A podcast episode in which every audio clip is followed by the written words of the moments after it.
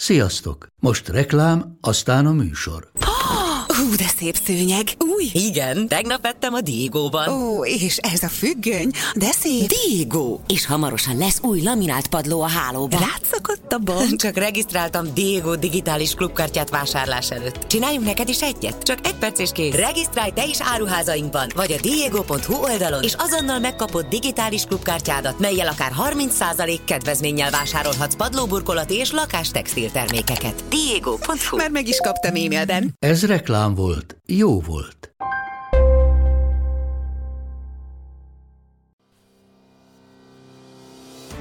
A Micsoda Nők voltak podcast támogatója az Avon Magyarország, akik már több mint 135 éve támogatják a nők önmegvalósítását, szépségét, vállalkozói szellemét és jólétét, mert hisznek abban, hogy ha a világ jobb hely lesz a nők számára, az mindenkinek egy jobb világot jelent.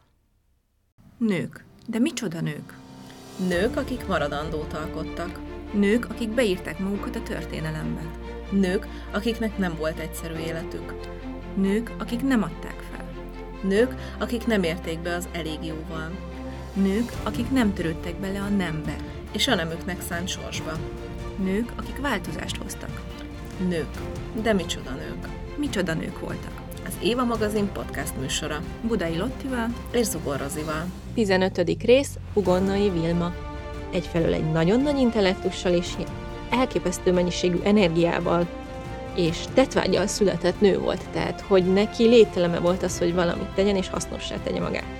Vannak ilyen következményei, hogyha egy nő mondjuk úgy szül gyermeket, vagy éppen egy olyan élethelyzetben és korban szül gyermeket, amikor ez mondjuk neki nem dolga, vagy nem arra vinne egyébként az útja. 18 évesen szülte ezt a gyereket, egy olyan korban, ahol a nőknek semmiféle kontrolljuk nem volt a saját reprodukciós lehetőségeik fölött, mert magyarán akkor szült, amikor őt egy nő férfi teherbe ejtette. Nagyon találóan írta még az egyik cikkében, ezt idézem, a lélekre és a testre ártalmas munkát sohasem tiltották az asszonyoknak, csak ami intelligenciát, intelligenciát követel, és jólétet adhat, azt tartják a férfiak a nőkre ártalmasnak hogy ő ezt is, neki is ez volt az egyik fő indoka, hogy hello, mi miért ne dolgozhatnánk és tanulhatnánk, nektek ti egyszerűen a pozíciótokat féltitek és az irítség.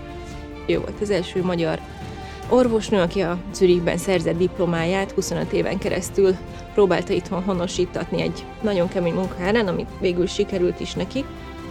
És hát ha ezt így elmondjuk, akkor erre biztos, hogy nincs olyan embereknek de az lenne az reakció, hogy hú, hát ez egy hatalmas teljesítmény, és egy nagyon nagy kemény munka és küzdelem el mögötte, de az, hogy megértsük, hogy ez mekkora teljesítmény volt tényleg, és mennyire kemény volt ez a küzdelem, ahhoz egy kicsit jobban bele kell menni egyrészt az ő életébe, és másrészt meg abba a korba, amiben ezt így megvalósított, ő 1872-ben ment ugye egyetemre.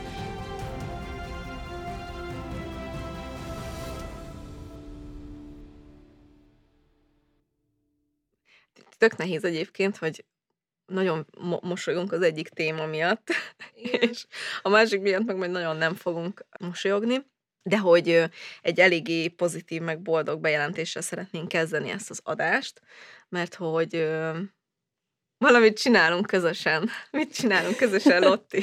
hát így összedugjuk a fejünket, és arra gondoltunk, hogy a szakmai tapasztalatainkat és talentumainkat összeragva egy új projektbe kezdünk a Micsoda Nők Voltak podcast mellett, és hát tekintve, hogy mind a kettőnk életében nagy szerepet játszik az írás, nem fogtok meglepődni, hogy ez egy könyv lesz, aminek a címe, mondd el nyugodtan te. Micsoda anyák voltak, és az jutott eszembe, hogy nekem megvannak ilyen ö, pillanatok az életemben, amikre úgy nagyon emlékszem, mm. És a, így, így, tudod így a belülről, és tök megvan az a pillanat, amikor azt válaszolod vissza, hogy uh-huh. tényleg, ír, miért nem írunk erről egy könyvet? és hogy nem tudom, egy ilyen délután volt, amikor nem tudom, éppen a Fridát szoptattam, vagy altattam, vagy valami ilyesmi volt, és akkor így beszélgettünk valamelyik nő kapcsán így az anyasságról, uh-huh. hogy milyen érdekesek ezek a nők, nyilván önmagukban, mint nők, meg nőtörténetek, uh-huh. de hogy az anyaság részük sok esetben, hogy, hogy bizonyos dolgokat hogyan éltek meg, mint anya, és akkor valami olyasmi volt, hogy mondtam neked, hogy fú, hogyha majd egyszer így az anyákról írsz könyvet, akkor szóljál már, és akkor így viccből dobtam be, hogy majd szóljál, mert hogy akkor abban szívesen segítek társszerzőként. És akkor így emlékszem, hogy visszaírtad, hogy jó, hát egy, egyébként miért nem írunk közösen egy könyvet? Úgyhogy ez, ez ilyen Csodálatos tud lenni, amikor egy-egy álom vagy terv valóra válik, ugyanis amúgy a könyv az már el is, elő is jegyezhető, hogyha rákerestek könyvkereskedők oldalain, például a Bookline oldalán, hogyha előjegyzitek, akkor majd amúgy 25%-os kedvezménnyel tudjátok megvásárolni, ha megjelenik. Ha pedig valaki most ezt a részt akkor hallgatja, amikor már megjelent október 19 után, akkor, akkor meg is tudja venni hogy egy kis reklámot is belevigyek, de hát ugye Zubor Rozi Budai Latti micsoda anyák voltak, itt találjátok meg. Ja, és azt el kell mondani, hogy egyébként szerepelnek benne olyan nők, egy pár, akit már uh, itt feldolgoztunk, például Sisi, nek a gyerekeihez való viszonyát is terjeljük. Lady Diana-nál is ugyanez megvan, de például olyan újdonságok lesznek benne, mint mondjuk Josephine Baker vagy Marie Curie, akiknek egyébként tényleg nagyon érdekes története van a saját anyaságukkal kapcsolatban, illetve azt, azt én még nagyon fontosnak tartanám elmondani, hogy itt nem valamilyen superwomanek, supermotherök, történelmi bezzeganyák gyűjteményét kap majd az érdeklődő a kezébe, tehát, hogy itt nem arról van szó, hogy ezek a über sikeres nők milyen csodálatosan megvalósították azt a, azt a munka-magánélet balanszot, amire mindenki törekszik, de úgy látom, hogy valami olyasmit vár el magát, ami egyébként is lehetetlen azt, hogy ők ezeket a problémákat hogy oldották meg, az mindegyiküknél egy egyedi történet, és, és hát sokuknál egyébként visszaköszön nem csak az a kor, amiben éltek, hanem a személyes történetük is abban, hogy hogyan viszonyultak a saját gyerekeikhez, milyen kötődési mintákat alakítottak ki, milyen családi hiedelmeket vittek tovább, milyen traumákat dolgoztak fel, és milyeneket nem. Úgyhogy ez mindenképpen egy, egy érdekes anyaság történet is lesz egyben, azt hiszem. Nagyon, és ugye amikor ezt fölvesszük, akkor már pár napja a közösségi médiában már megosztottuk ezt a hírt, és nagyon-nagyon sokan írtak, hogy úristen, milyen jó, és hogy, hogy ugye ami miatt mi is belevágtunk ebbe, hogy, hogy így még senki nem közelítette meg ezeket a nőket, és nagyon-nagyon érdekes. Én, én magam még nagyon a kutatómunka elején járok, és azt fontos így elmondani, hogy, hogy azért is ez egy ilyen nagyon különleges momentum az életemnek, mert hogy ez az első könyv, ami majd hm. rajta lesz a nevem, és nem ajánlót írok, mert olyan már volt, de hogy így ténylegesen, hogy magát a könyvet is én írom, és, és az, hogy veled, hm. ez, ez, ez nekem egy nagyon-nagyon-nagyon nagy is, dolog, és egy nagyon ö, magas létre is, vagy, Jaj, vagy magas léc most is. Most Egyrészt, másrészt meg ezzel egyetemben nagyon húz, hogy, hogy, hogy tényleg egy, egy olyan, olyan dolgot kell itt hozni, ami, ami, ami nem akármilyen, és hogy tényleg ö, nem, nem futottam, nem nagyon egy-két cikket találni a nőknek, akikről beszélünk uh-huh. így az anyaságáról, de hogy szerintem annyira mélyen, meg így könyvformájában összefoglalva, itthon Én legalábbis sem. nem találtam ilyet, úgyhogy Úgyhogy tényleg úgyhogy valami nagyon, nagyon különlegesbe nagyon kezdtünk lesz. bele. Megimádunk együtt dolgozni, erre rájöttünk elég hamar, úgyhogy pláne Igen. nagyon élvezzük. Igen, úgyhogy nagyon szépen köszönöm neked, hogy elindítottál ezen az úton.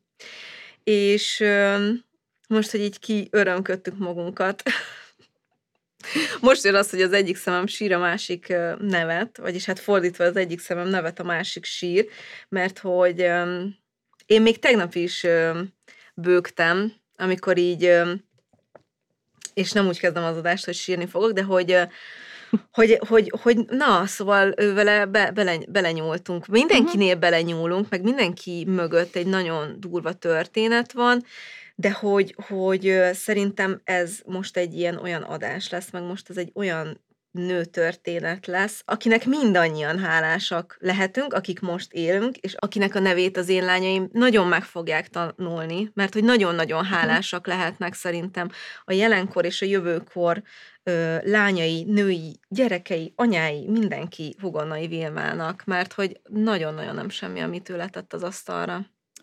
Igen, ez így van, és ezt egyébként egyre többen tudják, hogy uh, mi az ő élettörténete, mert azért a Hugonai Vilma név egyre inkább közszájon forog. Nem tudom ennek mi egyébként az oka, vagy az, hogy egyébként is uh, uh, egyre inkább előttérbe kerülnek ilyen témák, vagy az, hogy most lesz a halálának a századik évfordulója, de hogy egyre több cikk foglalkozik az életével, sőt most már egy teret is neveztek el róla. És amúgy ez az a történet, ami, ha így, amit hogyha egy mondatban akarunk összefoglalni, és ami mondatot mondjuk egyre többen tudnak róla, hogy ő volt az első magyar orvosnő, aki a Zürichben szerzett diplomáját 25 éven keresztül próbálta itthon honosítatni egy nagyon kemény munkahárán, amit végül sikerült is neki. És hát ha ezt így elmondjuk, akkor erre biztos, hogy nincs olyan embereknek ne az lenne az reakció, hogy hú, hát ez egy hatalmas teljesítmény, és egy nagyon nagy kemény munka és küzdelem el mögötte, de az, hogy megértsük, hogy ez mekkora teljesítmény volt tényleg, és mennyire kemény volt ez a küzdelem, ahhoz egy kicsit jobban bele kell menni egyrészt az ő életébe, és másrészt meg abba a korba, amiben ezt így megvalósított, ő 1872-ben ment ugye egyetemre. És most csak így, hogy egy kicsit így beleugorva a közepébe csak egy ilyen zanzát adjak erről a nehézségről, mondjuk így minden nő, most képzelj el, aki minket hallgat, vagy férfi, hogy mondjuk 7 évig jár egy egyetemre, aztán közlik vele, hogy bocs, de nekünk ez a papír, ez fabatkát sem ér, hogy szépen fogalmazzak, és ha gyógyítani akarsz, akkor dolgozzál bábaként, de előbb még tedd le az érettségi vizsgát, mert hogy itt volt egy olyan trükk, hogy Zürichbe felvették a nőket érettségi vizsga nélkül, mert hogy itthon Magyarországon nem is volt még nekik érettségi, de érettségi nélkül meg senki nem kaphat diplomát, szóval először elküldték érettségizni, majd, amik, majd aztán közölték, hogy bocs, de nem, még mindig nem kaphatsz itthon diplomát, és amikor potom még 20 évvel később elhárultak a jogi akadályok, akkor közölték vele, hogy jó, akkor most itt a 20 éves tapasztalatoddal, meg a diplomáddal még menjél el szigorlatozni a 20 éves hallgatók közé, és hogy ő ezt is így mindet végigcsinálta, meg lenyelte, és tűrte, mert neki az volt a célja, hogy ő itt Magyarországon akar betegeket gyógyítani, és ezt úgy keresztül vitt, és nem mutatott be mindenkinek, hogy bocsánat, én akkor megyek külföldre, ahol már egyébként nem sok, de nem nagy számban, de már praktizáltak női orvosok. Kapott is egyébként Svájcba egy olyan felkérés közvetlenül azután, hogy megkapta a diplomáját, de ott is azt mondta, hogy nem, én otthon akarok gyógyítani. És azért is felvetődik a kérdés, hogy ehhez a 25 évnyi, majd hogy nem folyamatos küzdelemhez honnan vette ő ezt a rengeteg erőt, és én így a saját élet történetében Hugonnai Vilmának találtam is félig meddig magyarázatot, bár nem teljesen kielégítő. Biztos, hogy van ennek köze az élettörténethez is, de valószínűleg egyébként ezzel is született, tehát hatalmas akarással és kitartással, hogy a magánéletében milyen hatások érhetik, azt azért is nehéz egyébként feltérképezni, mert kevés önéletrajzi jellegű írás maradt utána, Megmaradtak egyébként a, a Semmelweis Orvostudományi Múzeumnak a levéltárában, ma is megvannak egyébként a, a, a betegnaplói, vagy az orvosi naplói. Ezt egyébként Szécsi Noémi fel is dolgozta a Lányok, Asszonyok aranykönyvében, amiben egy ilyen nagyon nagy hozzáadott értéke ez a kézirat, vagy hát naplógyűjtemény, mivel nagyon sok nő fordult hozzá maga problémájával. De ezen túlmenően nagyon kevés olyan önéletrajzi írás maradt meg róla, ahol ő mondjuk személyesebb témákról beszél. Találtam egyébként például egy Gulyás Pál egyetemi tanárhoz írt önéletrajzi levelet, amit egyébként hol egyes szem első szemébe fogalmaz, hol harmadikba, meg így látszik, hogy ilyen vázlatos is maradt, de egyébként ezt meg lehet találni a, a neten, illetve találtam egy ilyen újság adat bázisgyűjteményben egy olyan interjút, amit a visszavonulásra alkalmából adott, és azért még onnan derül ki azért egy-két részlet az életéről. De amit tudunk, hogy ez 1840 született nem sokkal a 48-as forradalom kitörése előtt, egy grófi családba, ötödik gyermeknek, és hát ennek megfelelően olyan volt az élete, vagy hát a gyerekkora, ami el is képzeljük, ugye cselédektől körülvéve egy viszonylag kényes, kényelmes életmód. A családnak egyébként az életét elég hamar beárnyékolta, hogy az anyának TBC-je volt a családban, és aki egyébként egy nagyon művelt és intelligens nő volt, és mint ilyen tudta, hogy a TBC nagyon fertőző, ezért távol tartotta magától a gyermekeit, tehát hogy nagyon testközelben hosszú éveken át nem is engedte őket, és ugye miért egyébként sokat járt orvos is a házhoz, tehát hogy van, aki nem tudunk erről sem semmit, hogy mondjuk ez inspirálta az orvosi pályára a kislány Vilmát, de úgy gondoljuk, hogy ennek van ehhez köze meg arra is van forrás, hogy mondjuk már kislány korábban is az egyik kedvenc játéka a kórházas volt, hogy gyógyította a babáit, meg a, a plüss játékait, de ami igazán szerintem egy nagyon lényeges fordulat az életébe, hogy ahogyan ezt tőle elvárták, elég hamar férjhez ment, őt ugye a, ami kevés ö, hivatalos oktatás az ő osztályába tartozó hölgyeknek akkor rendelkezésre állt, ezt ő el is végezte. Budapestre járt egy leánynevelébe, ahol volt egy Máriási Fruzsina nevű barátnője, aki meghívta magukhoz a Pándi kastélyba, szintén egy ősi nemesi családnak a, annak voltak a leszármazottai, ahol bemutatta ez a lány a saját nagybátyjának, a nála 20 évvel idősebb Szilasi Györgynek, aki 16 évesen jegyezte le egyébként Hugonai Vilmát, de állítólag az ő kérésére vártak a 18 éves születésnapjaig a házassággal. És ebben a két évben ő egyébként ott lakott a Pándi kastélyban, ahol a leendő anyósa tanítgatt őt a házi asszony, vagy hát az ilyen nemesi vidéki gazdasszonyi teendőkre, viszont ettől függetlenül az anyós nem tervezte, hogy neki átadja a házkulcsait és vele a, az ezzel járó felelősséget. És azt mindenképpen tudni kell ezen a ponton Hugonnai Vilmáról, hogy egyfelől egy nagyon nagy intellektussal és elképesztő mennyiségű energiával és tetvágyal született nő volt, tehát hogy neki lételeme volt az, hogy valamit tegyen, és hasznossá tegye magát. És még ha mondjuk az az anyós meg is hagyta volna őt a háziasszonyi szerepkörben, akkor lett volna mondjuk annyi dolga, nap, hogy nem tudom, átnézi a főkönyveket, ránéz a cselédek körmére, hogy nem-e pazarolnak, átnézi időnként a kamrát, rendesen meg van-e tisztítva az ezüst.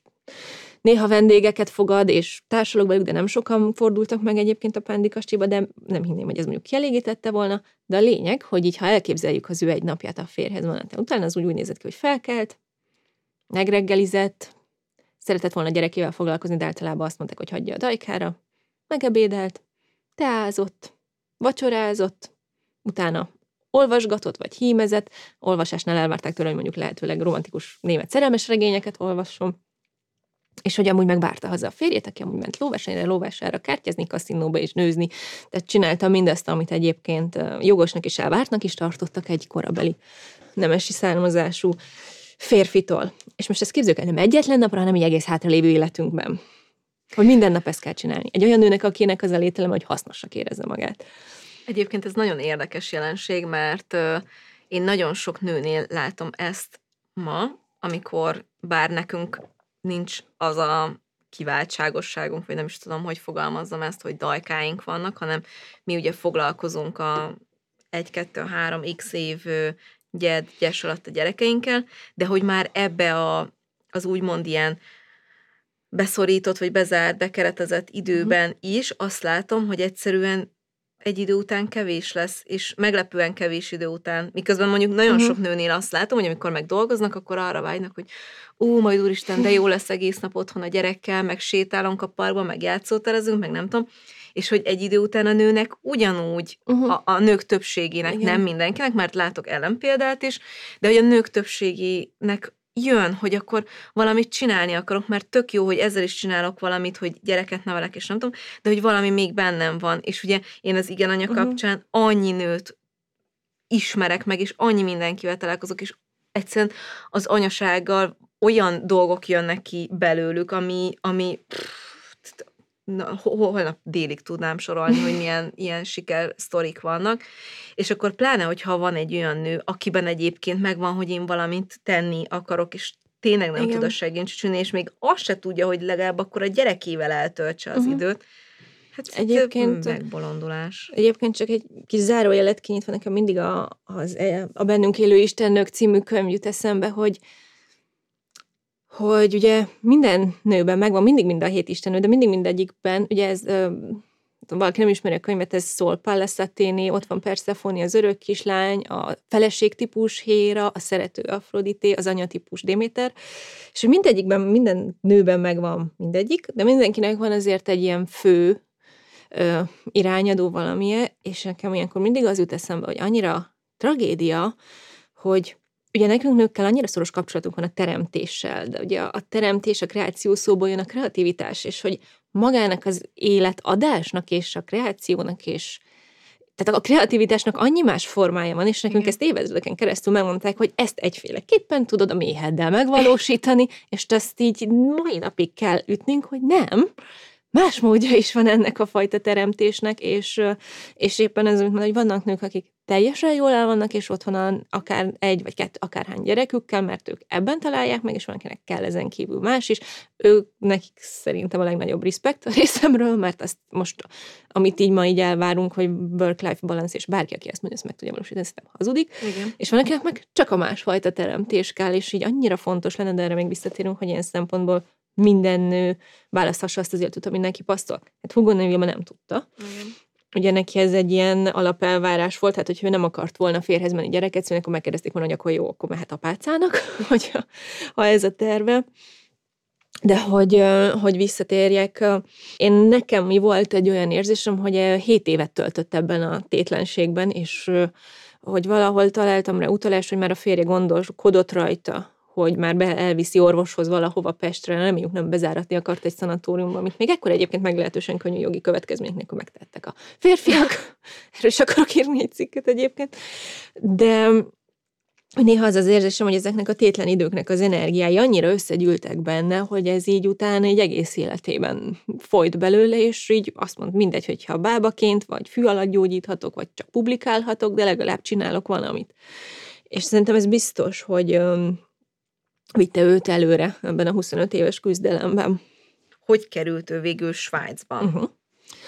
Ugye Svájcban, Európában elsőként megnyitották az egyetemet a nők előtt 1869-ben, és egyébként ehhez képest egy nagyon érdekes adalék, hogy 1971-ben adták meg a nőknek a szavazójogot Svájcba. Tehát ezt én itt soha nem értettem, hogy amúgy hogy voltak ők 1869-ben ö, emancipáltabbak, mint az 1970-es évben, alig 50 éve, tehát ez egy téboly, sőt volt olyan két félkanton, ahol csak 91-ben adták meg a nőknek a szavazati jogot. Valakit ez érdekel, nagyon gyorsan mondom, hogy ennek ugye az az oka, hogy egy egyetem megnyitásához nem kellett mondjuk olyan törvényhozói döntés, mint mondjuk a szavazati jog módosításához, és hogy ott mindent népszavazással döntenek el, és mondjuk az európai államok többségében felülről egy szűkebb, felvilágosult elit kezdeményezésére ö, kezdtek, ö, kezdték beengedni a nőket az egyetemre, ott meg meg kellett várni, hogy erre szintre jusson az egész férfi társadalom, ugye mert csak férfiak szavazhattak a népszavazáson, tehát hogy ez azért volt egy ennyire elnyúló folyamat, ami csak a 60-as évek végén gyorsult fel, ezt csak ezt így el akartam, hogy már esetleg valaki meglepődhet, hogy Svájc milyen felvilágosult volt a 19. században, hát ezért. És hát amikor uh, Hugonnai Vilma olvasta ezt az újságban, hogy Svájcban már lehet orvosnak tanulni nőknek is, akkor állítólag így fakad ki, ah, boldogok, majd az önéletrajzi levél szerint így folytatódott a beszá- így folytatódik a beszámoló. Férjem ezután indulatosan kifakadt, ha oly boldogságnak tartja a tanulást, menjen és tanuljon, én nem állom útját. Kezet rá, szaladtam feléje nyújtva jobbomat, és felcsapott. A magyar ember felcsapása még akkor is, ha az elhamarkodásból vagy indulatból történik, kötelez, gondolom ezzel akarta befejezni mondatot, mert ez is így félben maradt.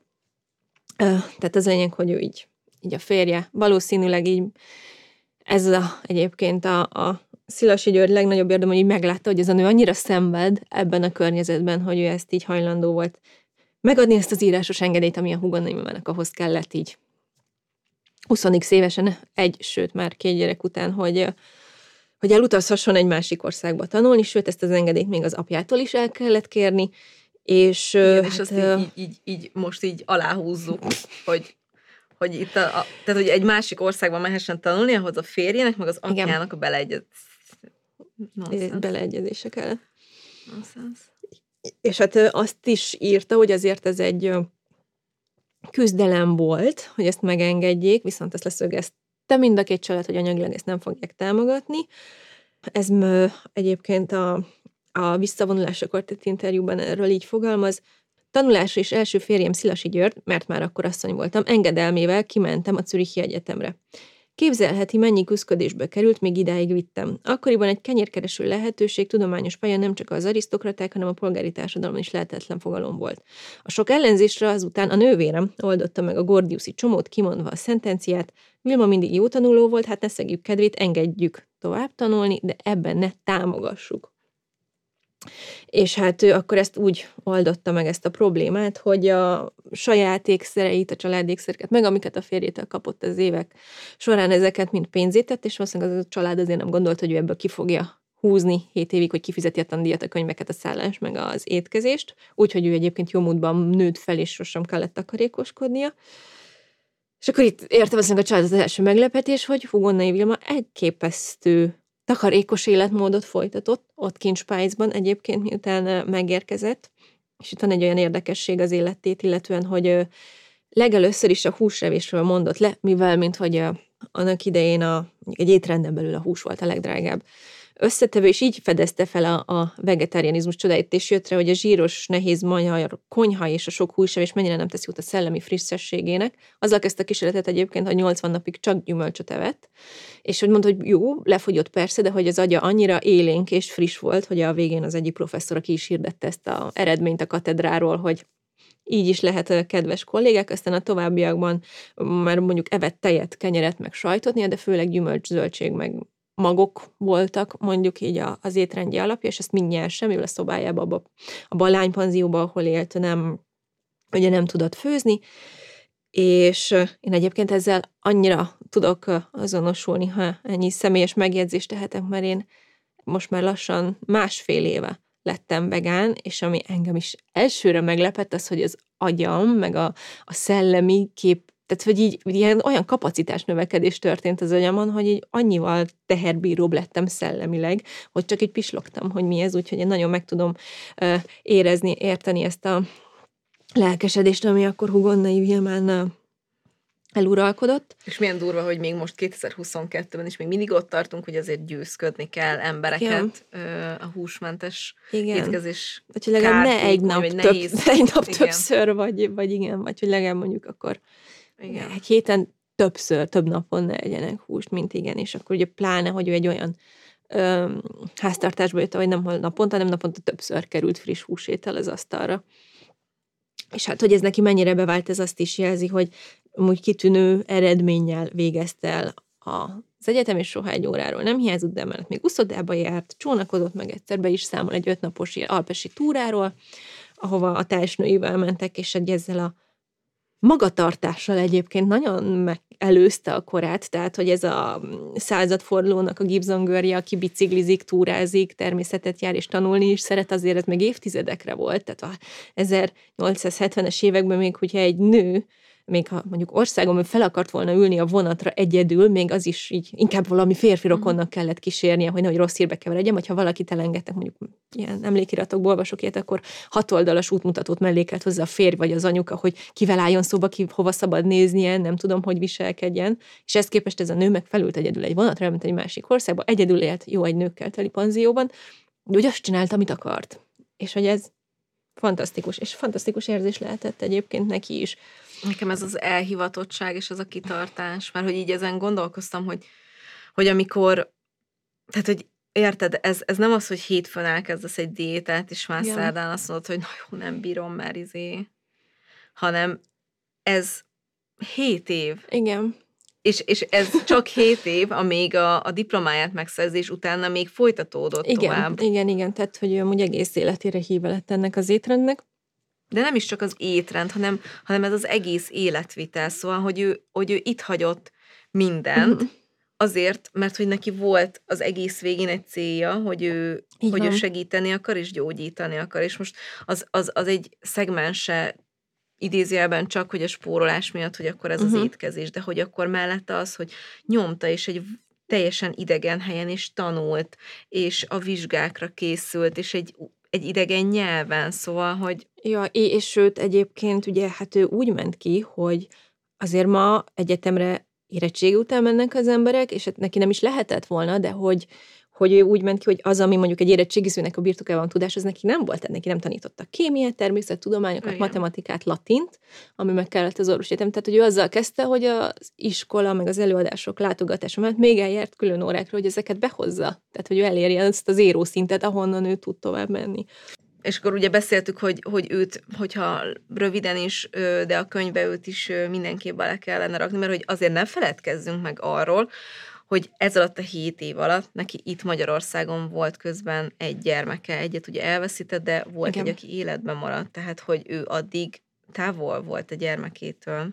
Igen, ugye öt éves volt a, az ifjabb Szilasi György, a kisfia, amikor elutazott, és hát ugye kérdés, hogy ő ezért így mennyire, vagy hogyan viselte meg, vagy hogyan kezelte. És én amúgy elolvastam a Kertész Erzsébetnek volt ugye ez a híres, vagy hát az ilyen híres magyar nőket feldolgozó sorozatán belül a Vilma doktorasszony, ami egy nagyon jó könyv, és nagyon, nagyon örülök, hogy nekem is ajánlották. de abban van amúgy egy olyan momentum, hogy így nagyon hosszan van leírva, hogy ő mennyit szenvedett a dilemmától, hogy el kellett utaznia, nagyon sokat szenvedett, mindig váratlanul néz rá a gyermeke fotójára tanulás közben, és hogy így hogy ez nagyon ki van hangsúlyozva, hogy őt mennyire megviselte, közben azért is le van írva, lehet, hogy ez most már fikció rész, mert nem tudom, hogy erről hogy mennyi minden utalt, hogy mondjuk ez a kisfiú úgy nagyon apás volt, nem volt annyira az anyjára, inkább katonásdit akart, mint hogy az anyja meséljen neki, szóval, hogy annyira nem is volt rá ö, utalva. Szóval nekem egy kicsit az az érzés, hogy Kerszi és Erzsébet itt egy kicsit így mentegeti ezt a szituációt, hogy azért ne higgyük, hogy ez neki olyan könnyű volt, meg stb. De őszintén szóval, én nekem itt volt ez a gondolatom, hogyha ő biztosan szerette és kötődött a gyerekéhez, de ha nem is szenvedte meg a elválást és a kiutazást, én ezért eszem ágában sincs mondjuk öt megvetésre sújtani, mert azért gondoljunk bele, hogy tényleg 18 évesen szülte ezt a gyereket, egy olyan korban, ahol a nőknek semmiféle kontrolljuk nem volt a saját reprodukciós lehetőségeik fölött, mert magyarán akkor szült, amikor őt egy férfi teherbe erről beszéltünk egyébként Jane Austen kapcsán is, és hogy ő neki nem volt erre választási lehetősége, és szerintem ő benne egész egyszerűen, ő ha ott marad Magyarországon vagy Pándon, abból előbb-utóbb vagy belebetegszik, beleőrül, bolondák házába zárják, belehal. Szerintem ez az a szituáció, amikor valakiben a túlélő ösztön egész egyszerűen erősebb volt az anyai ösztönnél. És van ilyen. Tehát, mm. hogy ezt, ezzel nincsen semmi szörnyűködni való. Le lehet egyébként vonni belőle azt a konzekvenciát, hogy vannak ilyen következményei, hogyha egy nő mondjuk úgy szül gyermeket, vagy éppen egy olyan élethelyzetben és korban szül gyermeket, amikor ez mondjuk neki nem dolga, vagy nem arra vinne egyébként az útja. Igen, nem mindenkinek az, az útja, és nem szabad senkire se ezt ráerőltetni. Igen. Ja, és kérdezted egyébként, emlékszem, hogy ő úgy járt-e haza az egyetem alatt, van erre valami. Én egy olyat találtam, hogy egyszer jött haza, ez alatt a hét év alatt, mi alatt ő ezt elvégezte a az egyetemet az apja temetésére, tehát hogy ő nem látogatott haza szünetekben, vagy ilyesmi, mert ugye ez egy nagyon nagy költség lett volna neki. Uh-huh. És ugye amikor hazajött, akkor már volt ugye 13 éves a fia, és egyébként arra jött haza, hogy a férje az már teljesen elkártyázta a családi vagyont, és a fiával együtt egy budapesti bérlakásban éltek, vagy hát budapesti lakásban éltek. Egy rövid reklám, és már is folytatjuk a műsort. Minden út egy utazás, és mi a Mazdánál arra törekszünk, hogy annak minden pillanata tökéletes legyen. Mazda CX-5 utolsó széria. 194 lóerős, két és fél literes mild hibrid benzinmotorral, akár milliós kedvezménnyel, vagy kedvező finanszírozási feltételekkel elérhető. A finanszírozást az Euroleasing nyújtja, THM 4-től 4,9%-ig. A tájékoztatás nem teljes körű, a részletekről érdeklődjön márka kereskedéseinkben. Mazda, Crafted in Japan. Vége a reklámnak, folytatjuk a műsort. És a kisebbik gyerekkel mi történt? Ő valószínűleg akkor betegedett, meg pár hetes volt, amikor Vilma saját apósát, akit elkapta a himlőt, ő ápolta, úgyhogy valószínűleg akkor kapta el a, a, a kisebbik fia is a himlőt, aki, aki ebbe, ebbe egyébként meg is halt. Uh-huh. Ezt ö, erről olvastam egyébként, hogy már ott is ö, az volt, hogy, hogy ő volt az egyetlen, aki az apósához hozzányúlt, a saját felesége sem. De egyébként valószínűleg azért, mert ő volt egyedül beoltva a himlő ellen, tehát uh-huh. hogy mhm. akkor már volt himlő uh-huh. oltás, de még, még nem volt kötelező, de ezután már nem sokkal az lett, és hogy ő volt az egyetlen, aki így uh-huh. ezért tudta ápolni. De egyébként még mire, mielőtt még így rátérnénk arra, hogy mi történt a diploma megszerzés után, én még arra gondoltam, hogy egy kicsit így érdemes még egy kicsit jobban körüljárni, hogy miért akkora szó az, hogy egy nő az 1870-es években fogta magát, és elutazott egy másik országba, hogy orvosnak tanuljon, és hogy ehhez itt én megint behoznék egy ilyen kis történelmi kitekintést, ugyanis hát ezt a 19. században bőven hallhatta egy nő, hogy az ő alapvető rendeltetése, hogy azt nem mondjam, női principiuma a gyerekszülés és a háztartásvezetés és a családról való gondoskodás. Érdekesség, hogy amúgy ez a 19. század, vagy pontosabban az ipari forradalom nem volt téma, tehát hogy nyilván így benne volt a köztudom, hogy ez a nőknek a szerepe, a társadalomban, de nem születtek erre ideológiák, nem hirdették ezt a nézetet orvosok, tudósok, biológusok, antropológusok és mindenki, aki a témához hozzá akart szólni. Ez egy ilyen 19. századi jelenség, hogy a nőnek elsősorban az otthon keretein belül van dolga, és nem a kinti munka világában. Ami egyébként egy nagy tévedés, mert ezen a ponton azt is tisztába kell rakni, hogy nem volt újdonság az, hogy Hugonai Vilma dolgozott és pénzt keresett, ugyanis a nők mindig is dolgoztak és kerestek pénzt. Csak fele harmada annyit, mint a férfiak. És most nem csak arra gondolok, hogy a háztartáson belül végeztek mondjuk olyan kemény fizikai munkát, aki mondjuk aki a farma, hol élünkből indul, ki nem gondolná, hogy a nők ugyanúgy jártak ki mondjuk a, a földekre szántani, vetni, aratni, és nem csak mondjuk a házon belül tevékenykedtek, tehát hogy nagyon kemény fizikai munkát végeztek a háztartáson belül is, hanem hogy pénzkereső tevékenységet is folytattak. Ugye mondjuk ókor, középkor, bármikor voltak olyan időszakok, amikor mondjuk adót pénzben kellett befizetni, pénzt kellett bizonyos beszerzésekre, és ilyenkor a családtagok elmentek dolgozni, a nők is. Nők mondjuk, nem tudom, eladták a piacon a házi munkát, a kiházilag készített sajtot, elmentek mosónőnek a gazdagabb házakhoz, lányok beálltak napszámosnak aratás idején, és így tovább. Ami egyébként ebben a lényeg, hogy mondjuk azt már Hérodotos is leírta a Munkák és Napok című munkájában, hogy a gazdáknak, a férfi gazdáknak azt javasolja, hogy ha eljön az aratás idő és nincs rabszolga, akkor nőt vegyenek fel, lehetőleg olyat, aminek gyereke van, mert hogy ez töredékébe kerül a férfi napszámos arató munkásnak, és ez így görgett tovább így a történelem folyamán, hogy egész egyszerűen a nők folyamatosan a legrosszabbul fizető, legalantasabb munkákra voltak tartva. És ez ellen soha nem volt kifogása a férfi társadalomnak. És, nem véletlen.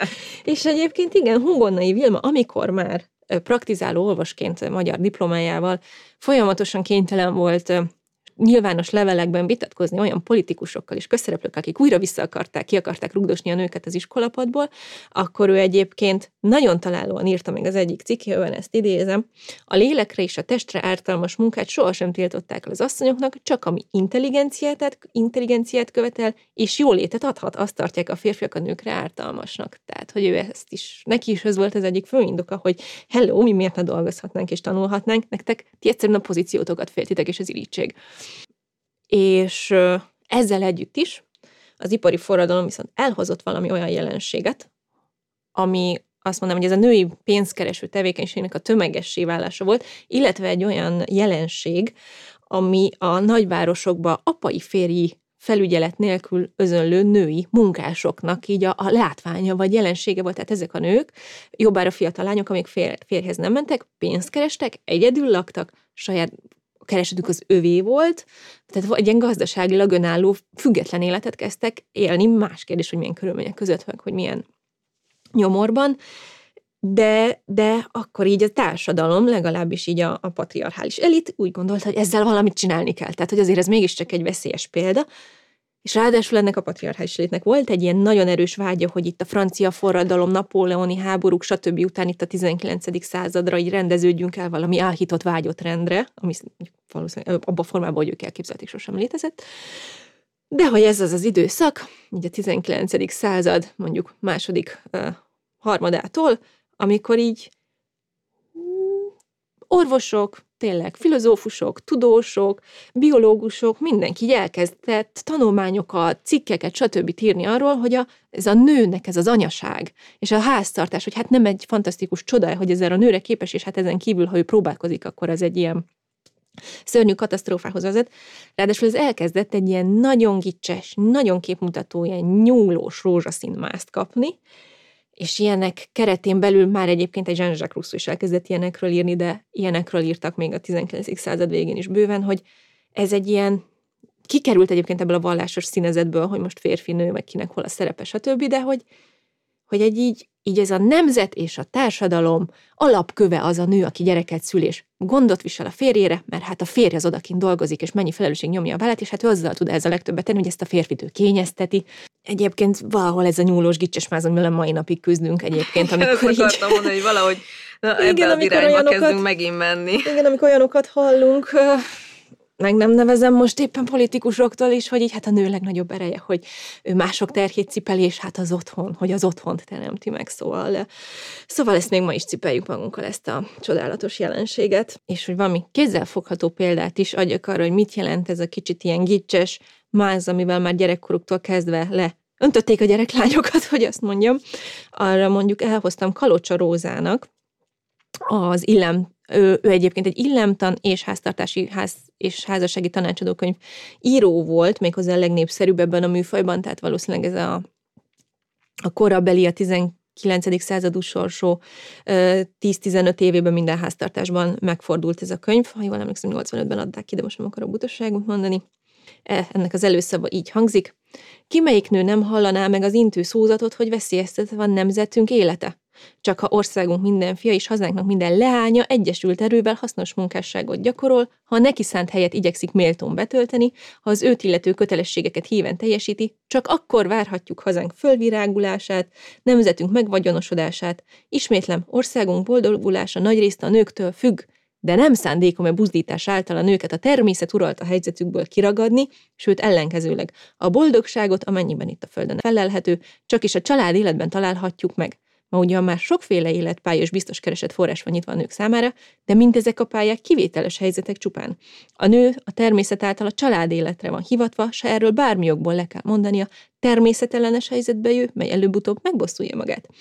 Emellett a nőnél a kedély érzelmei túlnyomók, erősebbek a hideg észlelmításánál, és gyakran irányozzák cselekvését. Gondolom ezzel arra utal, hogy ezért nem tudunk tanulni kedvenc részem, ha már most a teremtő által a nő szívébe oltott család élet iránt való vágyat a nő csak ugyan követi, mi igyekszünk neki megmutatni azokat az eszközöket, hogy miképpen érheti el a boldogságot a legszerényebb körben, a legszerényebb körülmények között is, mi módon lehet férjének, gyermekeinek is minden hozzátartozójának valódi boldogító angyala, hogyan szolgálhat nemzetének, hazájának a vallásosság, a munkaszeretet és a takarékosság által, szóval hogyan töltheti be méltón és igazán hivatását és most egyébként nem a régi idők fogalmazási stílusára akarok élcelődni, hanem hogy ezt a nagyon tömény, nagyon kizárólagos útkijelölésre akartam egy példát mondani, hogy ezt így kell ebben az időszakban elképzelni, és még egy valamit, ha olvasom, ezt annyira megtaláltam, én ezt most már így szeretném mondani, hogy milyen, csak hogy még egy példát mondjuk arról, hogy milyen szerepet vártak el akkoriban egy nőktől, nem azt, hogy jelentkezzen, hogy hello, én orvosi karra akarok menni, ezzel fordul például az ifjú feleség iránt, hogy hogyan viselkedjen a férjével szemben. Igyekezzél férjed iránt önzetlen, hű és igaz szerelemmel viseltetni. Saját kívánságaidat, vágyaidat némítsd el, ha azok férjed óhajtásaival ellenkeznének. Mondj le saját kényelmedről, hogy neki szerezhes kényelmet nélkül az új jólétér. Ha nincs elég pénzed annyi hús, hogy mindkettőtöknek jusson, akkor hoz csupán az ő számára, akinek nehéz munkája következtében tap, táplálóbb ebédre van szükségre, mint neked. Ha mindjárt még várnod is kellene az új ruhára vagy kalapra, amit megkívántál. Maradj mindig szerény és kevéssel elégedett. Ne vágyj olyanokra, melyekről tudod, hogy férjednek nagy áldozatába kerülne azt megszerezni. Ne terheld törökös panaszaiddal, kivált, ha látod, hogy azokon a bajokon ő nem segíthet. Ne követelj mindig dicséretet és elismerést olyanokért, amit úgyis kötelességed elvégezni, és ha egyszer-másszor elégedetlenségnek is ad kifejezést a férjed, az ne roncs el a te kedvedet, folytsd el a kedvetlen érzést magadban, és maradj nyájas, készséges. És állíts be magad a sorokba, és bájosan mosolyog. Igen. Gyakorlatilag. Igen, igen, De igen. tudod, hogy mi jutott ezzel kapcsolatban eszembe? Hogy 20 évvel ezelőtt a kamaszlányok kézikönyve, vagy nem tudom, Ah, ugyanez. egyébként nem sokkal változott, nem, mert nem. hogyha visszaemlékszem, én 20 évvel ezelőtt a kamaszlányok kézikönyvében nem olvastam azt, hogy egyébként te menjél is tanulj, mert by the way, bármi lehet belőled, amit akarsz, hanem még 20 évvel ezelőtt még ab, abba a könyvbe is azt olvastam, hogy te tanulj meg főzni, így Igen. kitakarítani a házat, meg izé megfoltozni az inget, meg gombot fölvanni, meg nem tudom, mert hogy így Igen. ától zéig ez vagy te. De egyébként ma is, amikor nem tudom, kisfiúktól simán el, nem is tudom, elvárjuk szinte, hogy legyenek rendetlenek és mindent, és egy kislányt meg megszünk, mert hogy a kislányok nem jönnek, és ők tudnak vigyázni, meg nem Igen. tudom, meg amikor kollektíven akarjuk visszaküldeni most a nőket betegápolónak a család mellé, meg idős gondozónak, meg amikor nem tudom. Tényleg csak olyan mondatok forognak közszájon egy-egy családban, hogy vagy mind a nők mondják saját magukról, hogy de nem akarok panaszkodni, mert na ezért nem akarunk panaszkodni, mert ezt így ennyire mélyen Igen. belénk nevelték. És egyébként az, hogy most például, hogy ugye, amit mondtál, hogy 20 évvel ezelőtt sem írták könyvek, hogy mire vagyunk képesek, ezt sem a, csak a tanácsadó és háztartás és a kalocsaróza féle könyvek mondták ki, de például eb- ekkoriban Madács Imre az akadémiai székfoglalójában is azt mondta, a nő korábban fejlődik, de teljes férfiú érettségre sohasem jut. Könnyebben felfog és tanul, de teremtő géniusz hiányával az emberek irányadó szellemei közé nem emelkedhetik, a művészetet és a tudományt előre nem viszi. Na most ezzel csak az egyik probléma, hogy még mindig úgy hangzik, mint hogyha nem tudom, ma is hallhatnánk valahonnan szinte ezt a mondatot. De a másik, hogy ezt egy Madács Imre mondta. És nekem egy másik nagy vezető paripám, és én gondolkozom, hogy erről írok, nem tudom, külön cikket, tanulmányt, bármit, hogy így azokról a férfiakról, hogy ők így akik az, tényleg az irányadó gondolkodói voltak a letűnt koroknak. Hogy ők mit mondtak, vagy gondoltak a nőkről, nem tudjuk. Maradtak fönt források, de ezt nem tanuljuk az iskolában. Tehát amikor tanulunk egy Platonról, vagy egy Arisztotelészről, az ő nőgyűlő gondolataik azok kimaradnak, ahogy a Szent Ágostonnál, vagy egy Akvinói Szent Tamásnál, vagy egy Jean-Jacques Rousseau-nál, vagy egy Madácsnál is pedig fennmaradt, azt hiszem Rousseau-ról pont beszéltünk a Jane Austen könyv kapcsán, hogy ők ezeket kimondták, így gondolták, és ezzel igenis hatással voltak az egész társadalomon, és ez, ezek valahogy nekem nem rémlenek történelem óráról. Vagy, hogy térjünk vissza Hugonnai Vilmára, itt van éppenséggel Trefort Ágoston, másik új kedvencem, az, aki akkor volt vallás és közoktatásügyi miniszter, amikor Hugonnai Vilma visszajött Svájcból, és az ő nevét egyébként nagyjából minden kiismeri, vagy legalábbis Budapesten hallottuk, ha máshonnan nem a Trefort Ágoston gyakorló gimnáziumról, aki kicsit jobban ismeri, vagy utána néz, akkor egyből azt lehet mondjuk a Wikipédián, hogy egy 19. századi magyar közoktatás reformere, megújítója, tényleg nagyon nagy dolgokat tett le a középfokú és a szak, szakoktatás terén. Hozzá kell tenni, hogy fiú oktatás terén, mert azután, hogy mondjuk Hugonnai Vilma, aki egyébként családi nexusban állt, vagy barátságban állt a, a, a miniszterrel, nem gondolta volna, hogy egy ilyen kerékkötő lesz az ügyének, tehát, hogy Hugonnai Vilma miután beadta a honosítási kéremet, ezt a hazai orvosi kar egyébként az egyetemen jóvá hagyta, jött volna ugye a miniszter úr, aki a Hugonnai Vilma leírása alapján ezen a személyes találkozón ezt mondta, a nők felforgatnák az államot, ha tudományos téren egyenjogosítanánk őket a férfiakkal. És akkor erre egyébként Vilma roppant talpra esettem visszakérdezett, hogy micsoda alapokon nyugszik az az állam, amelyet egy-néhány intelligens nő felforgathatna, szégyelném, ha ilyen államnak volnék a gyermeke.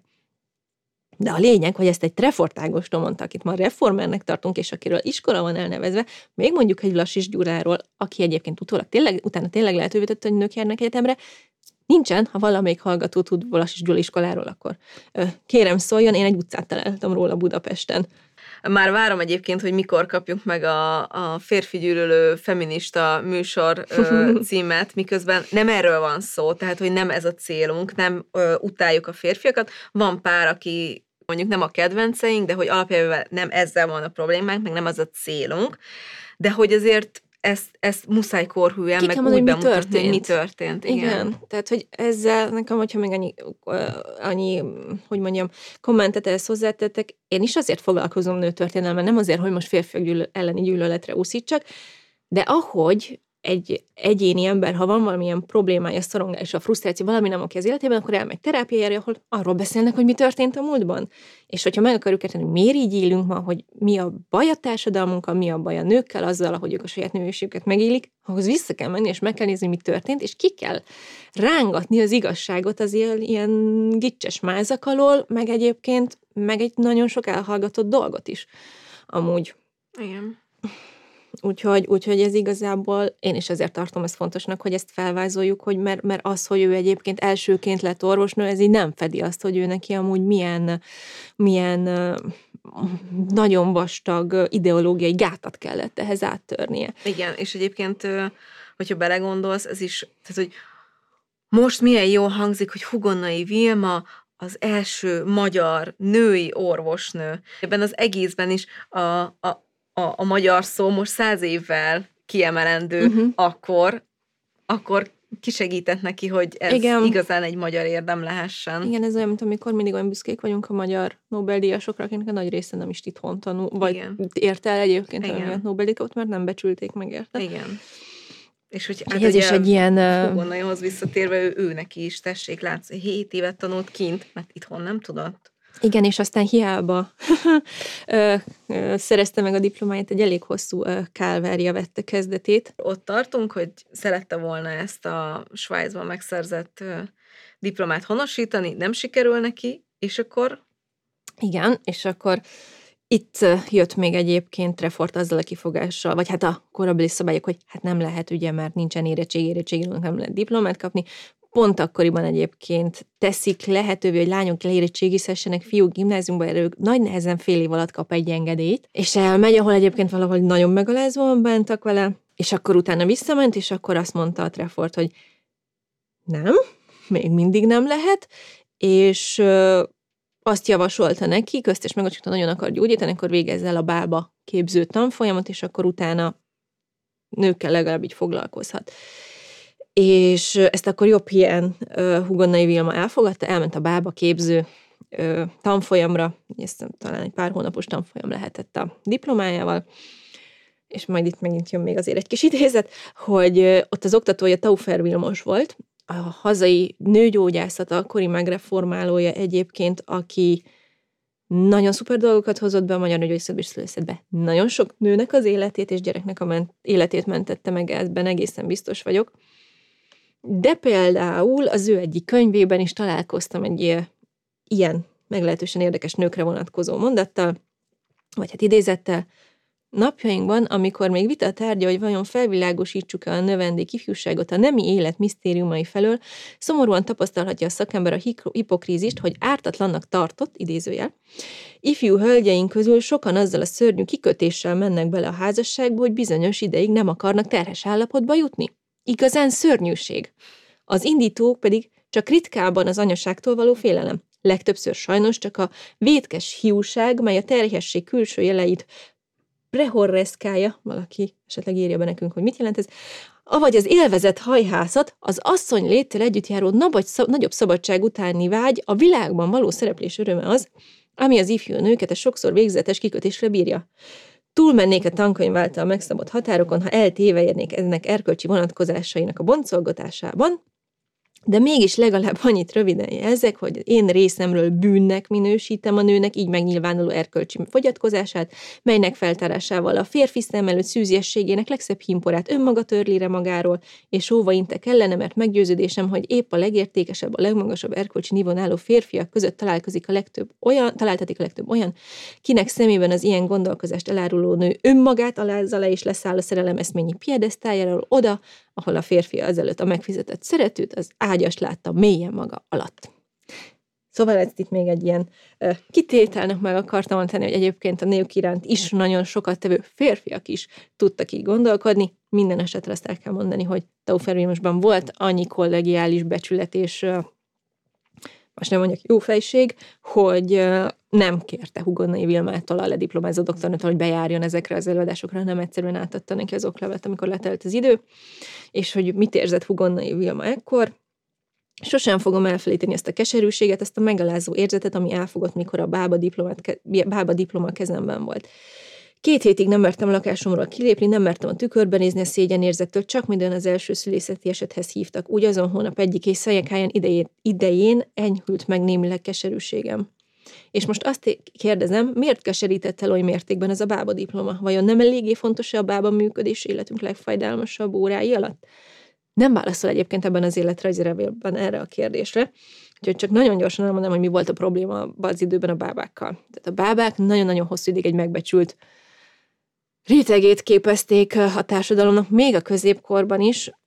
Bejött egyrészt ugye ez a probléma a boszorkány üldözések idején, hogy nagyon sok hát ilyen város szélén élő okos füves asszonyt akit általában hívtak szülésekhez, gyanúsítottak meg például boszorkánysággal, tehát hogy valahol a bába szerep kriminalizálása az itt kezdődött el, és még a 19. századi, 19. századi bűnjöndi iratokban is nagyon gyakran kerül elő az angyal csináló a bába, a nem tudom, a piszkos kezű parasztasszony képében, aki ilyen aljas dolgokat művel, tehát hogy ez így egy kicsit össze volt mosva pár, pár dologgal, másrészt, hogy bábának például 40 feletti nők vagy özvegyek mehettek, tehát a társadalmat mm. egy kicsit mindig ilyen különcnek mm. tartott ilyen kilógó női elemek, illetve, hogy a, valahol a 18. század táján történt egy olyan változás, hogy a férfiak megjelentek a szülőszobában, mint a férfi orvosok. Egészen addig tökéletesen a bábákra hagyták, hogy az ő általuk felhalmozott tapasztalás tudással egy szülés levezessenek, csak hogy egyre több ember engedhette meg mondjuk Európában, hogy orvost alkalmazzon, ahogy az orvosi pálya egy külön hivatás lett, és ezen belül a nőgyógyászatot is elkezdték elismerni, mint presztízsel és nem mellesleg pénzzel járó hivatást, úgy jelentek meg a férfi orvosok. Ami egyébként nem azt jelenti, hogy mondjuk, általában egyébként férfi orvosti szüléshez akkor hívtak, ha valamilyen komplikációkat, de viszont ezáltal a bába az egy ilyen kisegítő szerepre jutott vissza, és egyébként Huanai Vilma fel is tette ezt a kérdést Refortnak, hogy tudja maga, mi a dolga a bábának, hogy elvágja kördögzínost, és tisztán tartja a gyereket, meg a kismamát. Tehát, hogy ő ezt akarja csináljam a diplomámmal. És Trefort egyébként még felajánlotta, hogy egyébként ilyen magyarosan oldjuk meg ügyesben a dolgot, hogy nem érdekes, kezdjen el praktizálni, gyógyítson betegeket, nem fogunk kimenni ellenőrzésre, ő csak azt nem akarja, hogy precedens legyen a dologból. Mm. És erre egyébként Hugonnai Vilma azt mondta, hogy kösz nem. Tehát, hogy vagy nyilvánosan elismertek, hogy ez egy érvényes diploma, és én tudok gyógyítani, tehát, hogy ő egy kicsit ez a nem adjunk hátra embert mentalitással, ő ezt az utat végig taposta az összes nőnek egyébként, és ez az, amit mondtál, hogy mindenki hálás lehet azért, hogy ő ezt így nem, nem fogadta el ezt a susimusi megoldást, hanem, hanem ezt kitaposta, hogy a nőknek is legyen igen joga diplomához, és azzal a diplomával ö, praktizálni. Hozzátartozik amúgy a, a teljes képhez, hogy amikor ő kirakta a Hugonnai Vilma bába táblát vagy cégért a, a lakása ajtára, mert hogy egyébként ő keresett pénzt, mert a nemesi elszegényedett férje nem volt hajlandó munkába állni, akkor azért hamar elterjedt, hogy ő máshoz is ért, és elkezdtek hozzájárni, uh-huh. de még főúri körökből is néha csak kíváncsiságból, tehát ő tényleg tudott gyógyítani.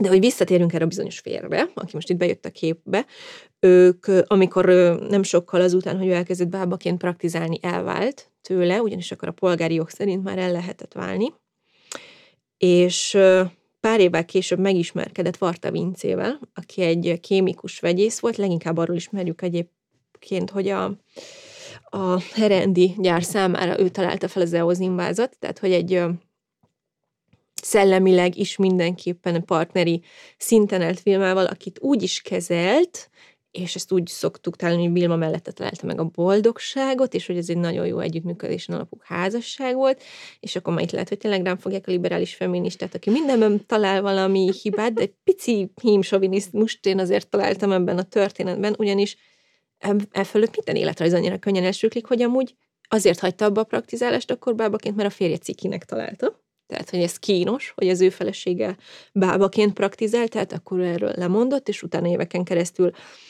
publikált orvosi témákban, illetve a nőnevelésben vett részt, tehát nő jogi kérdésekben írt egy nagyon erős hangvételű véleménycikkeket nőnevelő egyletekhez járt ingyen tanítani, hat éven keresztül például, és Varta, amúgy, amikor ugye 1895-ben lehetővé tették, hogy a jogi, or, nem, bocsánat, orvosi gyógyszerész és bölcsész szakokra nők is beiratkozzanak, akkor elkezdte pártolni a honosítatást, tehát hogy az ő biztatására ment el akkor Hugonai Vilma, hogy ezt a harcot újra kezdje, de ő ezt csak presztisből akarta valójában azt, hogy ő a felesége elkezdjen praktizálni, ugye akkor azért meg közel voltam, hogy Hugonai Vilma az ötvenhez. Ezt ő nem akarta engedni, de azért Hugonai elment, újra ugye letetették vele a szigorlatokat, ahogy azt már említettük, itt szintén a férfi kollégák javára jelentő, hogy a legtöbbje baráti beszélgetést folytatott vele a szigorlatok alatt, és hogy Varta meggondolta magát, az is egy ilyen érdekes kis szösszenetet találtam szintén ebben az önéletrajzi levélben, hogy ez lehet, hogy magának Ferenc Józsefnek köszönhető, ugyanis ezt írta Hugonnai Vilma, 1896-97-ben jó uram a műegyetem rektora volt, és mint ilyen hivatalos volt ő feleségével együtt, ő felsége Budán tartott ebédjére és estéjére. A feleség, ő, tehát mondtam néha ilyen más szemében ír magáról, nem mehetett szigorlatai miatt, férje azonban megjelent, és ő felsége figyelme mindenre kiterjedvén kérdezte távol maradásom okát. A férj kimentett. Majd meg vasárnap hazajövén nevetve mondja, ő felsége azt mondta, örülök, hogy a grófni az első magyar orvosnő, de ugye praktizálni is fog, mert a tudománynak csak akkor van becse, ha azt értékesítik is. De nagyon örültem, szerettem volna ő felség előtt reborulni, hogy ezt megköszönjem. Férjem ugyanis a nosztrifikálást, ez a honosítatást megkövetelte, de a praktizálást mindeddig megengedni vonakodott. Most már csak azt kötötte ki, hogy éjjel ne menjek helyekhez. És aztán írja, hogy ez egyébként ez a legelső alkalommal dölt meg, amikor egy munkásember kopogott éjszaka az ajtaján, hogy a gyereke haldoklik, mm. és akkor ott a férj egybe jött, hogy jó, menjen, menjen, vigyen mindent, amire szüksége van, és akkor onnantól vagy ő kísért el, vagy cselédet adott mm. mellé, tehát ezért végső végére azért egy, tényleg egy nagyon támogató társ lett uh-huh. Varta Vincéből, Vincéből minden térem, illetve még Hugonnai Vilma azt is mondta egyébként róla, hogy házasságunk nagyon harmonikus volt, 27 év volt, egyetlen vitájuk volt arról, hogy vajon 1900. január 1 kezdődik a 20. század, ezt még el akartam mondani, ez olyan aranyos. Ez aranyos. De azért milyen jó, hogy azért minden történetünkben van egy felvilágosult férfi, nem túl sok, csak Igen. egy, de, de már az az egy is elég, hogy egy kicsit azt a mondjuk olyan, mint egy társasjáték, Igen, tudod, hogy Hugonnai Vilma lép egyet egy előre, és akkor a, jön egy Treffort, és akkor mondja, hogy akkor két lépést hátra is, hogy azért igen. mindig van egy valaki, aki... aki igen, azért végül is igen, a Taufer is segített a maga módja, meg a férje is, úgyhogy igen, ez, ez igen. Csak hogy ne, ne, ne, Ne kapjuk csak meg igen. azt, hogy, hogy Mindenki Igen. rossz fülben a történetben. igen. És hát öm, végül így, amikor így sikerült honosítani a diplomát, sikerült egy nagyon szép praxist vinnia, évi 2000 beteget fogadott, ami mondjuk férfi orvosoknál is, hoz képest is egy nagyon kiugróan magas szám. Úgyhogy ilyen módon végül is a, a története ö, szép ö, véget ért. Ö, a lánya, mert hogy egyébként született Varta Vincétől egy lánya, már 40, 41 éves volt, azt hiszem akkor, az egy kicsit szomorúbb történet, ugyanis ez a lány szintén TBC-ben halt meg, ha jól emlékszem, a kamasz éveiben. Viszont róla már ír többet, hogy mennyire örül, hogy mennyit tudott neki segíteni, meg hogy milyen sok időt töltött vele, akár a betegágyán van, akár azon kívül. Tehát ez is egy tök jó példa, hogy amikor eljött az ideje, és ő, ő is egy olyan életszakaszban volt, hogy tudjon kapcsolódni. Jobban mondjuk az anyaságához, akkor, akkor ez is egy ilyen szép történet lett. Ah, egyébként ez érdekes, ezt még hagyd mondjam el, mert No. ezen is gondolkoztam, hogy hogy nekem az én középső gyerkőcöm, az Emma, ö, amikor voltunk ö, vele ügyeletemben, ő nagyon sokáig utána eljátszotta azt a Mhm. történetet, ami ott vele történt. És, ö, és neki például ö, a mindennapjainak a része, hogy hogy akkor olyan szerepjátékozunk, hogy akkor ő az anyuka, vagy, vagy én vagyok az anyuka, és akkor ő a doktornéni, és akkor jó, akkor van beteg a családba, és akkor segítsek meggyógyítani, hogy, hogy valahogy így látok nála egy, egy ilyen visszatérő motívumot erre az egész gyógyulásra, hogy ott volt az édesanyja, akit látott, hogy valaki most tök mindegy, hogy férfi, nő, de hogy jött egy orvos, aki próbálta Igen. megmenteni, nem segített. Vagy, vagy próbálta, meg, sikerült. meg, meg, próbálta megmenteni, nem sikerült. Akkor utána volt a gyermeke, aki szintén beteg volt, nem sikerült. És hogy, hogy én meg kicsit azt is érzem, hogy és aztán utána a végén meg ott volt a lánya is, akit végül tudott Igen. ápolni, és már szakemberként amennyire, meg amennyit tudod, de tudod segíteni, és hogy, hogy én látok ebben az egészben egy ilyen, ilyen motívumot ö, ezzel az egész gyógyítással ö, kapcsolatosan. Hát abszolút, meg egyébként a férjét is, tehát ebben az interjúban azt írta, hogy azért is nem teljesen van vissza, de csökkenti a betegei számát, hogy a férjét tudja ápolni, meg hát ő, neki voltak ugye főúri ügyfelei, de nagyon sok szegény betege is volt, és tőlük nem fogadott el pénzt sosem. Mm.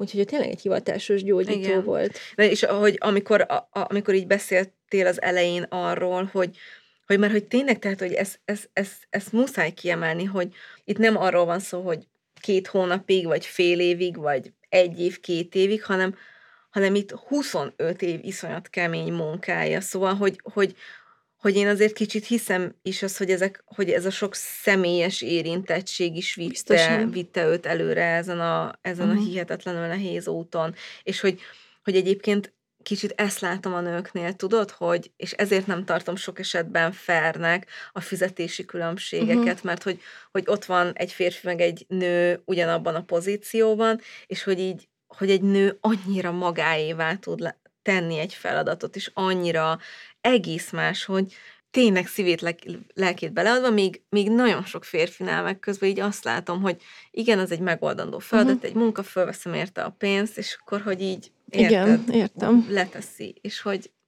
na, nem akarom tovább ö, ecsetelni, de hogy érted? Abszolút, abszolút, igen, igen, igen, igen, igen. Úgyhogy ezért is ugye a bérkülönbségek is még mindig téma, és akárki akármit mond, ez így nem normális, és nem fel, és ezért se szabad Nem. feladni a harcot. Nem. És ráadásul, ugye ezt is ö, hallottam, hogy ráadásul korának az egyik legeslegjobb ö, orvosa volt. Igen, és tehát, hogy szakmailag is elismert. Nőt mondok, hanem orvosa Igen. volt. Abszolút. És ö, bár általában a konklúziót te szoktad leszűrni, én ö, nekem volt még egy gondolatom, így az egész kapcsán, amit szeretnék elmondani, ugyanis, ahogy így bújtam ezeket a régi újságcikkeket, amit annyira örülök, hogy az Árkánumon egyébként most akkor csak reklámot nekik is csinálok, digitalizálták, hogy én ilyen sok korabeli cikket olvastam már ugye a 95-ös döntés után is, az egyetemek megnyitása után is, meg abban az időben is, amikor ugye ilyen folytak viták arról, meg képviselők, sok mindenki fejtette ki a véleményét, hogy miért nem valók a, nők egyetemre, tehát hogy ezek között is ugye voltak olyan indokok, hogy gyengék fizikailag, meg menstruálnak, hogy tudnának ők bejárni, ha ez egyszerűen annyira tönkreteszi a testüket, meg nem tudom. Egyébként most erre nem tértünk ide az orvos nők esetében például azt, hogy hogy lehetnének ők orvosok, hát elájulnak egy mesztelen férfi láb, láb, látványától, meg hogy vagy fordít, vagy persze majd a férfiak azért járnak oda, hogy a nők tapizzák őket, és Mhm. hogy... Ah, de az egyik leggyakrabban hangoztatott e, érv a nők iskolázás és munkavállalása ellen az volt, hogy meg fognak undorodni a gyerekszüléstől és a háztartásvezetéstől, és mi lesz akkor a társadalommal. És például egy Metti Károly nevű férfi, a képviselőzben egyébként a jogi kar dékánja volt, egyenesen női szörnyetegeknek definál, definiálta az egyetemére járó nőket, és ennek kapcsán találtam egy olyan ellenválaszra, amit a jog, amit a egyetemre járó nők fogalmaztak meg ö, ellenvéleményként, és ebben ők ezt írják le, mert ha a gyári munkásnő házi dolgait elvégezheti úgy is, ha naponta 10 órát dolgozik a gyárban, miért is ne tudna elvégezni ugyanezt a házi dolgot napi 8-10 óra szellemi foglalkozás mellett a másik nő? A túlságos fizikai munka nem ártata inkább a gyöngébb szervezetnek, mint a szellemi foglalkozásról párosult szakszerűen végzett munka. Nem tudja talán szeretni családját, s a férjhez megy házi dolgait, főzés, sütés, gyermekei ápolását elhanyagolja? Ellenkezőleg gyermekének gondos ápolója, urának hű társa, családjának védőangyala nem lehet a nő, a szellemi tehetség hiával, arra elég példát mutatnak nagyasszonyaink. És Foganai Vilma is mondott egy ilyet egy interjúban, hogy én mindig össze tudtam egyeztetni a nő családi állását és az anyaságot a külső munkálkodással. Jó beosztással, kitűnő programmal a háziasszony mindig igazolhatja a dolgozó asszony életre valóságát, és így valóban még az örökös és kedvenc okadatolás sem gátolhatja meg a férfiakat abban, hogy minket jogaink eléréséhez segítsenek. Tehát, hogy volt egy olyan diskurzus ebben az időben, amikor a nők, nyilván jobb hiány, azzal akarták megindokolni az ő jogukat a tanuláshoz és a munkához, hogy ők bebizonyítják, hogy ők emellett is meg fognak csinálni otthon, ugyanúgy, mint eddig. Na most konkrétan ez az, amit még mindig nyögünk. Ezt akartam mondani, hogy ma is minden nap bizonyítjuk, Igen. hogy megy nekünk minden is. Második, harmadik műszak, stb. Na és ha van olyan, hogy mi a következő lépés abban a mondjuk úgy küzdelemben, vagy azon az úton, amerre Hugonnai Vilma elindult, akkor az az, hogy ez a része is megváltozzon, hogy ezt nők is, nagyon fontos, hogy a nők is átírják a saját fiúkban, is a férfiak, és úgy egyáltalán mindenki ezt kell társadalmi szinten, hogy ezt lehet, és a nőknek joga is van másként csinálni. És ez, de ehhez nyilván egy gyökeres átalakulás kell gondolni, például, hogy valami olyan konszenzusra jutni férfiak és nők között, ami mondjuk a nőket megszabadítja ettől a sztereotípiától, de hát hogy úgy, úgy is, úgy is te értesz hozzá, meg hát úgy is te értesz jobban a pelenkázásra, úgy is te értesz jobban a takarításhoz. Tehát, hogy ez egy nagyon sokrétű dolog, amit, amit itt fel kell fejteni, de egyébként, hogy ez egyszerűbben menjen, ehhez az is szükséges, szerintem, hogy a nőket ne taszigáljuk egyszerűen olyan szerepek felvállása felé, ami nem passzol az ő személyiségükhöz, vagy a személyes vágyaikhoz, vagy csak éppen az az adott korhoz is lehet, amiben vannak. Ergo mindenki döntese, hogy anya akar lenni, karriert akar, mind a kettőt egyszerre. Igen. És mindenki hagyjon békén mindenkit a saját döntésével. Igen. Csak tudod, amíg, most kicsit az jutott eszembe, hogy amíg nem a dolgozó nőtől félünk, hanem az okos nőtől, Ne. Igen, mert egy kicsit én, én ezt is érzem ebbe az egészben, hogy Igen. itt, itt, itt nem a dolgozó nőtől való félés van, hanem attól, hogy majd a nő okosabb lesz. igen, úgyhogy nagyon szeretném, hogyha az összes férfi olyan egészséges önbecsüléssel és önértékeléssel bírna ezen a világon, hogy nem féljenektől. Isten bizony segítek nekik, hogyha ez kell. Tehát, hogy én, én, én, én egyébként valahogy egyébként a férfiaknak is van szüksége bátorításra, meg arra, hogy növeljük az önbecsülésüket, és lehet, hogy mi nők meg ezzel ott azzal tudunk a legtöbbet tenni, hogy segítsük, hogy őket vissza a saját önbecsülésükhöz, hogy akkor majd nem féltik az önbecsüléseket az okos nőktől. Úgyhogy ez is egy, ez is egy megközelíti lehetőség, de amúgy nagyon büszke vagyok munkra, mert Rozita nem sírtál, én pedig nem káromkodtam az adás alatt, vagy hát a felvétel alatt. Igen. Két hét múlva folytatjuk? Hát szerintem igen. És kivel fogjuk folytatni? Eláruljuk, vagy legyen meglepetés? Ö, szerintem elárulhatjuk. Lili Elbe lesz az, akiről a nemrég ö, elég népszerű ö, Dánlány című film is készült. Nagyon-nagyon-nagyon izgalmas ö, adás lesz, és nagyon szépen köszönjük, hogy most is velünk tartottatok, és Köszönjük Laci, a neked már, hallgatást. már nem is ismétlem mindig magam, pedig neked is nagyon-nagyon-nagyon köszönöm, hogy megint Köszönöm neked is, Rozi, és keressétek a micsoda anyák voltak ott. Így van. Az előjegyzési linkem. Köszönjük, sziasztok! Sziasztok!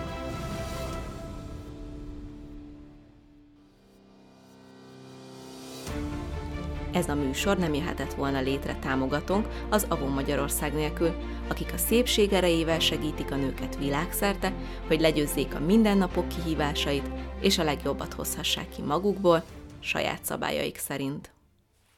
A műsor a Béton partnere.